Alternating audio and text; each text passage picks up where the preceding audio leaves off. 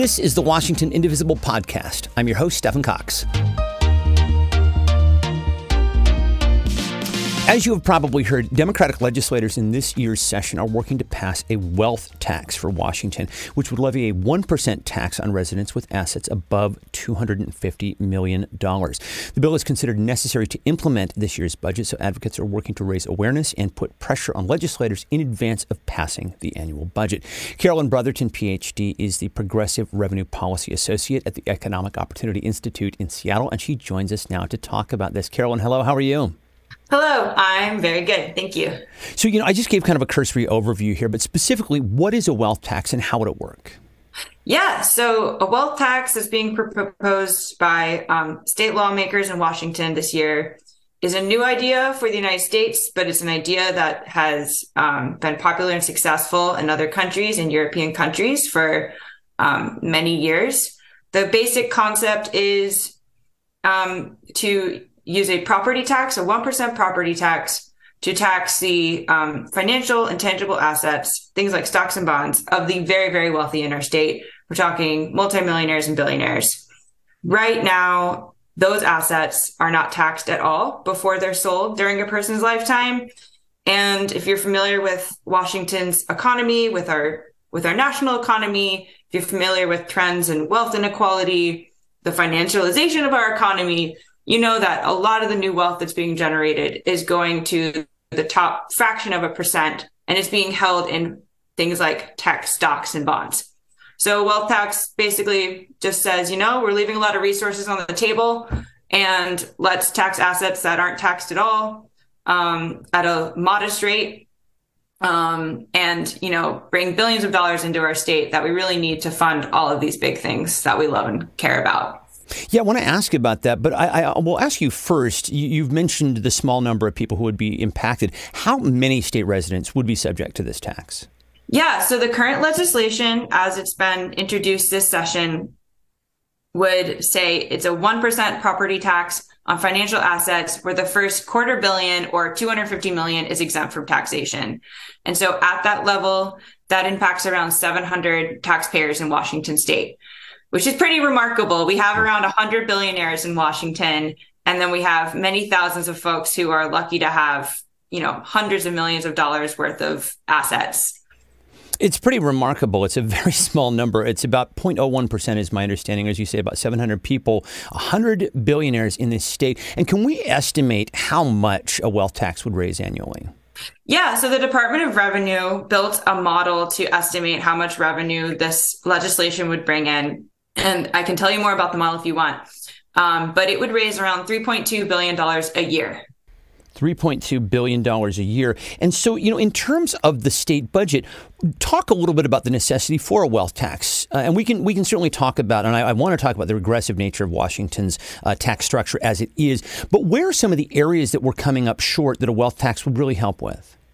Yeah, so I think it's impossible to talk about the inadequacy of our tax system without talking about its regressivity because they're tied together. Our state is reliant on the sales tax to raise most of its revenue, around 50%, give or take. The sales tax is providing declining revenue over time relative to the size of our economy, relative to the population growth. And so our reliance on the sales tax, which is a regressive tax, actually sets us sets us up to have a structural deficit for revenue that's just getting worse and worse over time. So our state tax code doesn't raise enough revenue to do big things and even in a year like this where we had a, you know, we had a fine economic forecast, we have declining revenue for the uh, biennia out from from now but even in this year, legislators are saying they don't have enough money to do things like provide school lunch to all public school students and things like that. So our tax code sets us up to, to not have enough. And over time, the amount of revenue that we're raising relative to the size of our economy is declining. So if you just look, if you normalize the amount that the state spends in its operating budget over the years and you, you know, adjust for inflation and you um, you know, use the size of our economy, population, personal income to normalize that amount that they're spending in the operating budget, you can see that the line the line is going down. So even though the absolute number of our budget is increasing, when you actually factor in um, uh, what we're trying to do, it's it's um, clearly not keeping up and encouraging austerity over time. So a state wealth tax, you know, like I said, is taxing assets that are currently not taxed at all at the federal or state level. We're talking extreme wealth, multimillionaires and billionaires who have more wealth than they can ever spend in their lifetime. It's a modest tax, and it would bring in 3.2 billion dollars a year, um, which could go a long way to fund some of these big things that we're being told we don't have enough money to do, and also um, help relieve the um, regressivity in our tax code by changing the other side of the tax system at the same time. So, do you know if the amount would be earmarked? And the reason why I ask this is because we know that housing is front and center this year. So we know that the governor is attempting to pass a four billion dollar bond to pay for affordable housing. Would a wealth tax be able to help with something like that? So I think when it comes to housing, we have so much to do. We have such big needs in our state. And so I think with housing, it's a yes and type situation. When it comes to building new housing, that's called a capital project. And that's the area of spending our state can actually take on debt to finance. And so increasing our bond capacity is uh, an approach that makes sense in terms of building new housing. But of course, there's so many issues around housing that don't necessarily involve just building new housing. And that's, that's the kind of area where we can bring in wealth tax money um, we can also supplement any other approach that makes sense to bring more resources for the affordable housing problem. So I think a lot of our um, rhetoric around um, revenue is we're often trying to play whack a mole with revenue and saying, okay, we do something over here, we can do something less over here. And I think one of the things I would like to communicate is that um, the status quo in terms of how much revenue we're raising really isn't sufficient to address some of these structural huge problems in our state that we know we need to funnel so many more resources into. So I don't think it would be necessarily, um, you know, uh, replacing an approach such as the governor has suggested. Um, I think it could be in addition to that, um, because especially with housing is such a it's just such a big issue that requires a lot of a lot of resources. Absolutely, and, and, you know it may be a bit of an apples and oranges discussion, but you know the reason why I ask is because you mentioned that this is something that has been implemented, has been proposed and implemented, and has worked in other countries. Uh, I will also note that uh, California, Connecticut, Illinois, Hawaii, Maryland, Minnesota, and also New York have introduced similar bills. Does this is is this bill part of a, a larger movement here in the United States? Absolutely. Um, 2020 actually saw the first wave of wealth taxes being proposed uh, at the state level and at the federal level. Uh, Senators Warren and Sanders introduced wealth tax proposals. Um, Representative Jayapal has also sponsored a wealth tax proposal. Um, other senators and other representatives have introduced um, different ideas around taxing extreme wealth. President Biden has included a wealth tax in some of his proposals. Um, and now we're seeing more state level legislators propose state level wealth taxes.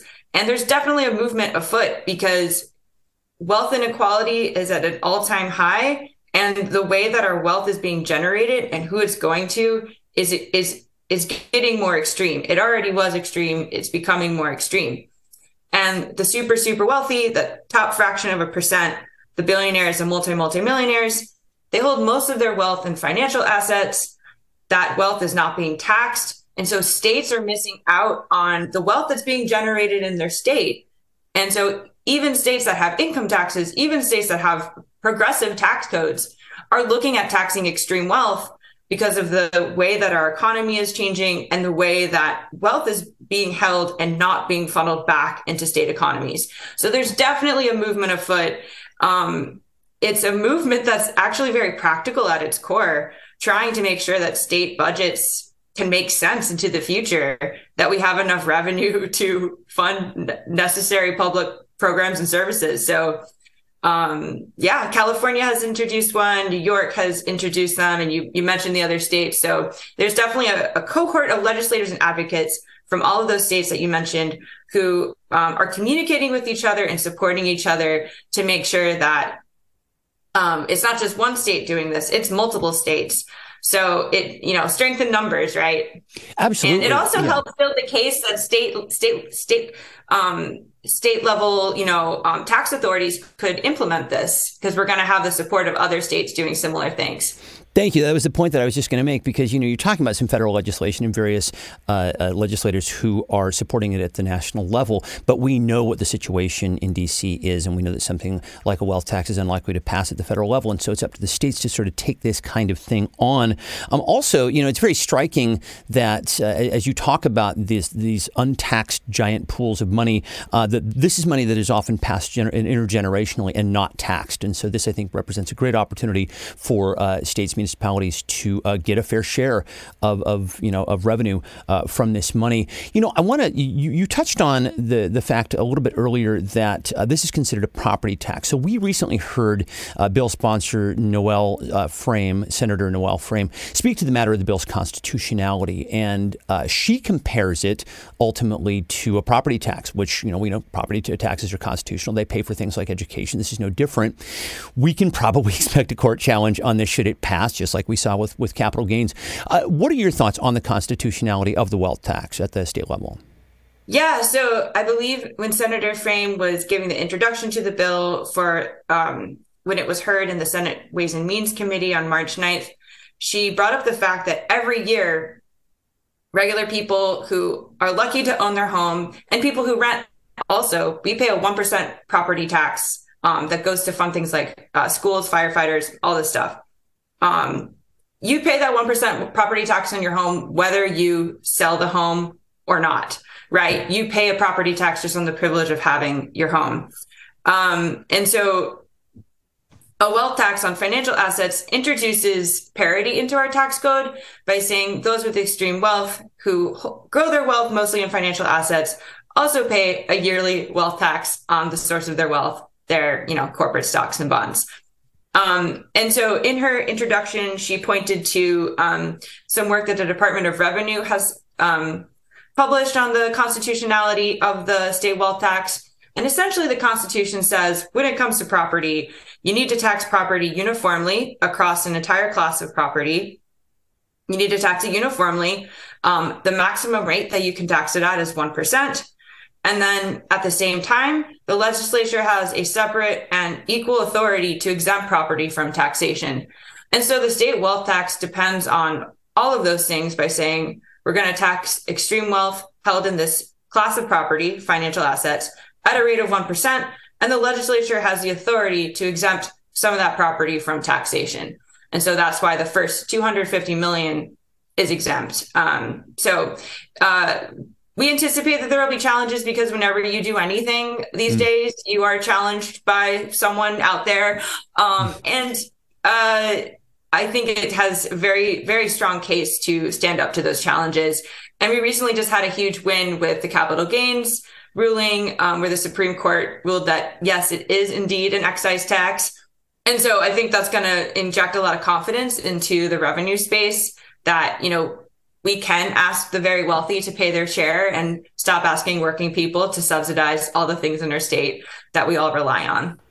Well, you know, I would really welcome the opportunity to have you back to discuss this if and when, and ideally when, uh, this bill uh, passes. And as I say, it's probably inevitable that we will see some court challenges. So I would say at this point, probably to be continued on that, but certainly yeah. something to be uh, to be tracking. I want to talk a little bit about some of the arguments that we've heard against this bill. Those of us who watched the hearings, uh, the various hearings for this bill, have heard uh, the arguments against this, and, and many of the people who watch and listen to this program are, are keenly interested in messaging um, the first argument that we hear inevitably is that this is something, this wealth tax is something that will cause wealthy residents to flee the state, to move out of state. I don't believe that, that the evidence bears this out, but how do we rebut this? Yeah. So, I mean, I think a simple thing you can say is, uh, you know, the wealthy don't move to optimize their taxes. They move where their businesses are going to be successful and where they have social clout. And uh, folks tend to stay put. So exactly like you said, the research does not bear this out. I do think our culture is fascinated and captivated by the hypermobile billionaire story. And I think stories are really powerful. And so um, I think, um, you know, you got to just point back to the research. And um, I think another, uh, another thing we can ask is, you know, when we tax regular people more and more, and by the way, even with capital gains and the working families tax credit, um, the lowest income people in our state are still paying at least four times more uh, of their income in taxes every year than the very wealthy. We don't ask questions about, hey, if we chronically underfund public schools, if we chronically underfund our roads and transit, how's that going to impact um, regular people's you know willingness to continue living here you know so we, we need to be asking questions about is our tax system working for us? Is it getting us to the state we want to we want to be and we want to live in? Um, and you know are we willing to um, are we willing to ask the very wealthy who are benefiting greatly from the system and really making out very well because their taxes are so low um, are we willing to just ask them to pay their share so that we can have the things we all need and rely on? So i think we need to flip the script a little bit um, not embrace the um, opposition talking points about um, will the wealthy move? Because we need to be asking if we keep going down this path we're on now with our regressive tax code that's inadequate, that's asking working people to pay the most, you know, is this going to be a state that regular people want to live in and regular people want to move to, you know? And work in, right? I mean, I, yeah. I think that's an important point as well. I mean, people who are wealthy rely on labor. They, they want uh, an environment that is attractive uh, for workers who live in their states. So, yeah, yeah. Yeah, th- those are phenomenal arguments. Also, the wealthy don't move to optimize their taxes. I, th- I think that's extraordinarily well put. You know, th- as we mentioned earlier, only about 700 people uh, are impacted uh, by this, and there is so much to be gained. And I know that you represent a nonpartisan organization, but I'll just ask you, why do you think this is so tricky politically? Yeah, you know, I think when we are asking the very powerful to um, pay more of their share that's just we're challenging power when we when we try to pass a new tax. Um, the wealthy hold a lot of power in our country. They hold a lot of power in most countries right? And passing a wealth tax is shifting the paradigm from saying we're taxing regular people on their consumption and on their homes um, and on their business activity. We're shifting the paradigm and saying actually all of this extreme wealth that's there's no light shining on it right now. We're going to shine some light on something and we're going to ask the very wealthy to pay a little bit more of their share. I mean, you're cha- you're challenging power and whenever you challenge power, it's a challenge. I mean, that's just that's just a fact. So, I think, you know, you're up against you're up against um, you know, a power system that really benefits and privileges the wealthy. And so I just think that's that's just a fact of the matter. Um, I also think that, um, like I said, in the United States, this is a new idea, and so we got to do a lot of education to make sure people understand that even though it's a new idea, it's a very practical tool to raise significant amounts of revenue in our state. It's implementable. It's constitutional. Um, we have uh, a lot of things we can learn from European style wealth taxes um, some of which have been more or less successful than each other. So, you know, I think there's a big educational um, moment for us too, where we have to acknowledge like this is a new concept. We got to talk to people about it. Um, we got to make sure that the policy is strong and, the, and that our Department of Revenue um, is ready to hit the ground running and implement this. So, yeah, I mean, it seems eminently practical. And I think, in, in my mind anyway, uh, that seems to be one of the biggest arguments for it. Uh, it, is, it is very straightforward on its face. As you say, it's constitutional. There are many things to recommend this. Um, as I mentioned in the introduction, the bill is considered uh, necessary to implement the budget or NTIB. So it is still alive. Let's talk, as, as we often do in this program, let's talk action steps. First and foremost, in the legislature, what needs to happen next with this bill? Right. So the bill this year, um, there was a Senate version and a House version. The Senate version was sponsored by Senator Noel Frame. The House version was sponsored by Representative My-Linh Thai, who also was a champion for the Working Families Tax Credit, mm-hmm. um, which is a super powerful program um, that's rolling out this year. Um, and I just think it's really neat that she was the prime sponsor of the wealth tax and the working families tax credit. That's kind of exactly the right um, approach we need for reforming our tax code. Um, we love her here on the show. It's no secret. Yes, yeah. she's fantastic. um, so we had a hearing in the House and we had a hearing in the Senate. And the hearings, you know, generated thousands of um, pro sign-ins from people across the state. And I think we might have actually been in, you know, top five numbers of sign-ins for the whole session. Um, you know, over 2,000 people for both hearings. Um, incredible testimony. So feel really proud of the hearings that we had on these bills this session. Um, and so the next steps from a technical standpoint would be to have those committees actually vote on the bill. Um, so it would be House Finance and the Senate Ways and Means Committee. So the next step is technically for those committees to um, bring the wealth tax to executive session and vote on it.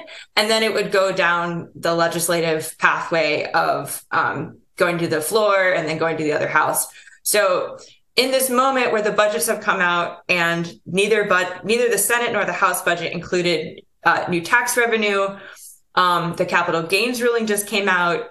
Um, a lot of advocates are really disappointed in the levels of funding that their areas are seeing. We're in a kind of particular moment where there's an opportunity to say, hey, this is something we can pass this year. Instead of kicking the can down the road and saying, we'll reform our tax code later, let's do something significant now. We've got an opportunity. Um, and so I think that the thing that folks can do if they're excited about this is to contact their legislator. Or if they want to take it to the next level, they could contact the Finance or um, Ways and Means Committee. And you can send those committees a message. There's a way to do that on the legislative website and say, hey, you heard this really important bill that would bring resources to folks across our state who really need it, um, asking those with the very, very most wealth, some of the wealthiest people in the world to pay a very small amount more. Let's do this, you know, vote on this bill in your committee. So that's something folks could do.